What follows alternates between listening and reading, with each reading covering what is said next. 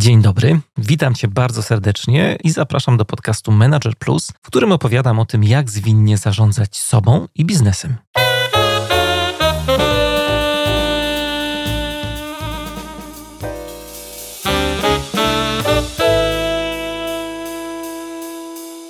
Halo, halo. Witamy w specjalnym wydaniu podcastu Manager Plus. To już drugi odcinek naszej miniserii o motywacji. Odcinek, który przygotowałem wspólnie z Olą Hrabko. Cześć wszystkim. W poprzednim odcinku y, skupiliśmy się na potrzebie autonomii. Dzisiaj zajmiemy się drugą potrzebą, która wpływa na motywację, i jest to potrzeba. Potrzeba relacyjności. Czyli bycia z innymi, tworzenia związków. Ruszamy.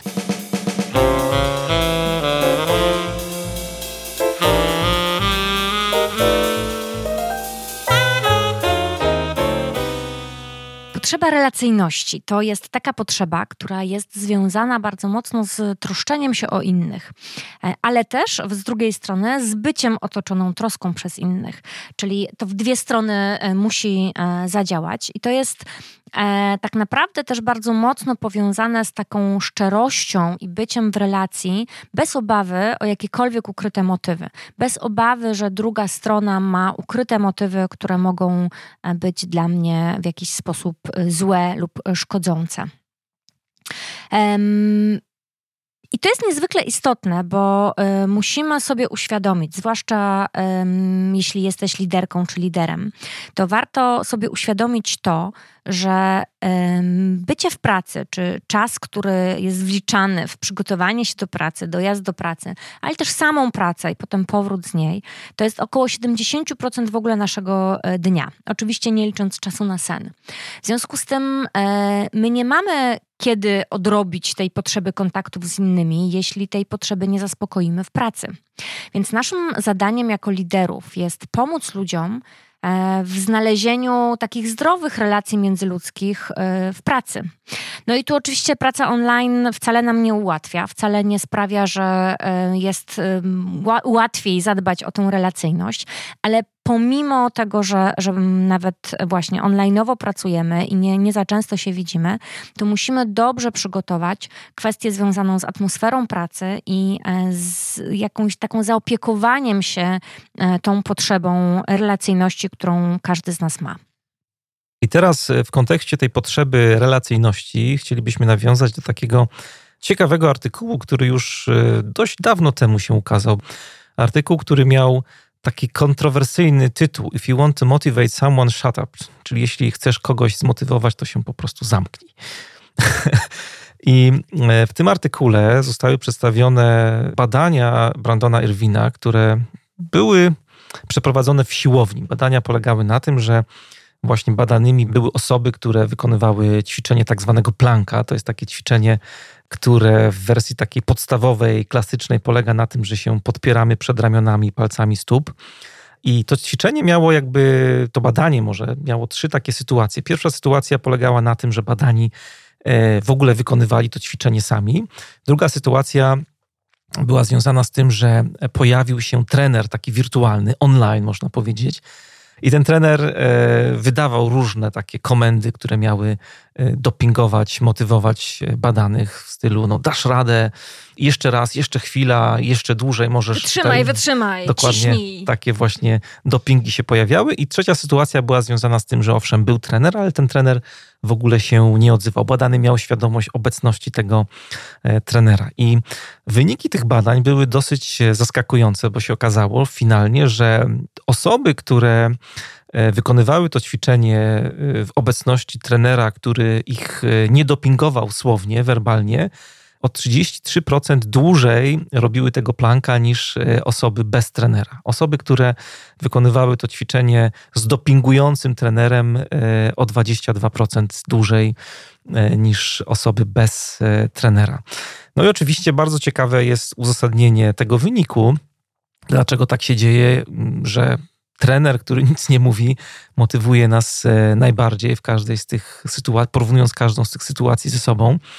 Głównym powodem, jak tłumaczy e, Irwin, e, jest to, że ludzie jakoś tak korzystnie chcą wypaść w porównaniu z innymi. Jak mają świadomość tego, że ktoś przy nich jest i na przykład, nie wiem, obserwuje ich ćwiczenia czy to, co robią, to to powoduje, że my jakoś tak no, chcemy, chcemy lepiej wypaść w porównaniu z tą osobą. Ale co ciekawe, jeżeli pojawia się jakiś czynnik, który podważa to nasze przekonanie, że ten ktoś jest w jakiś sposób słabszy od nas, to wtedy my się mniej mobilizujemy do tego, żeby te ćwiczenia e, wykonywać. A tak było w sytuacji właśnie z tym trenerem, który e, dopingował tych zawodników, bo jakoś tłumaczy to Irwin, jest tak, że my podświadomie, jak słyszymy komendy takie bezosobowe, to my jakoś podświadomie zakładamy, że tak naprawdę ten ktoś, ten trener motywuje raczej samego siebie niż nas. W związku z tym my jesteśmy lepsi od niego i dlatego nie musimy wkładać tyle wysiłków w wykonywaną przez nas e, pracę. I tutaj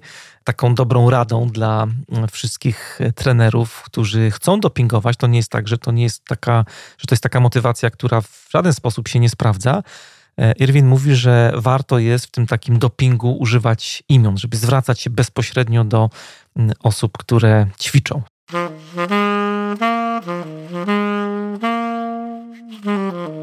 No to genialne przełożenie w ogóle na postawę lidera, e, no bo przecież zobaczcie, że jak się przypatrzymy pracy ludzi, z którymi pracujemy właśnie w kontekście liderskim, no to ten lider jest konieczny, on musi być, jego obecność jest kluczowa do tego, żeby człowiek e, mógł e, nie tylko zaspokajać swoją potrzebę relacyjności, ale w ogóle właśnie, żeby to wpływało na, na jego motywację.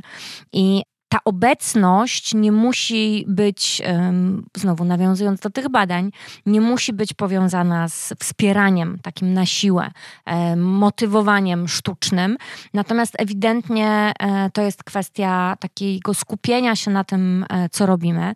Tak nawiązując trochę do takiej postawy serwant liderów, to, to tutaj mamy bardzo fajne przełożenie na, na taką zasadę e, lead by example, czyli pokaż swoim przykładem, właśnie tą swoją obecnością, swoim nastawieniem, swoją motywacją, w jaki sposób inni e, mogą pracować, funkcjonować.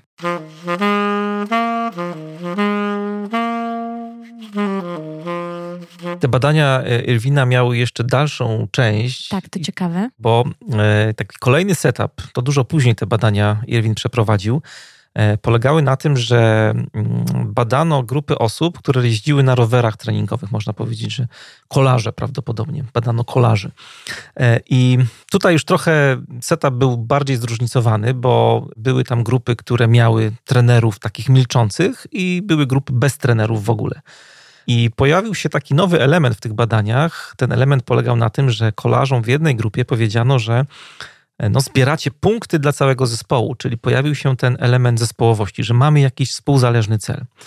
Jak się okazało, ta ostatnia grupa miała trzykrotnie lepsze rezultaty, jeśli chodzi o wynik, o efektywność niż E, pozostałe grupy właśnie osób, które ćwiczyły na tych rowerach treningowych. I znowu, gdyby to przełożyć na postawę lidera i na też takie myślenie w kontekście w ogóle filozofii e, servant leadershipu, która jest nam bardzo bliska, to, to też możemy popatrzeć, że najpierw ludzie, najpierw stwórz atmosferę tym ludziom, ale też um, służ im, czyli um, stwórz takie warunki, żeby oni um, mogli funkcjonować właśnie w tym zespole. Dopiero wtedy przyjdą wyniki, przyjdą, przyjdzie wydajność, przyjdą rezultaty, które oni osiągają. Ale najpierw musimy stworzyć e, tę atmosferę e, i warunki do tego, żeby to mogło zaistnieć. Dla mnie te badania w ogóle są genialne, jeśli chodzi o jakby tłumaczenie czy wspieranie tego wszystkiego, co dzisiaj się dzieje w przywództwie, jeśli chodzi o pracę z zespołami autonomicznymi. Mówiliśmy wcześniej o potrzebie autonomii, o tym, że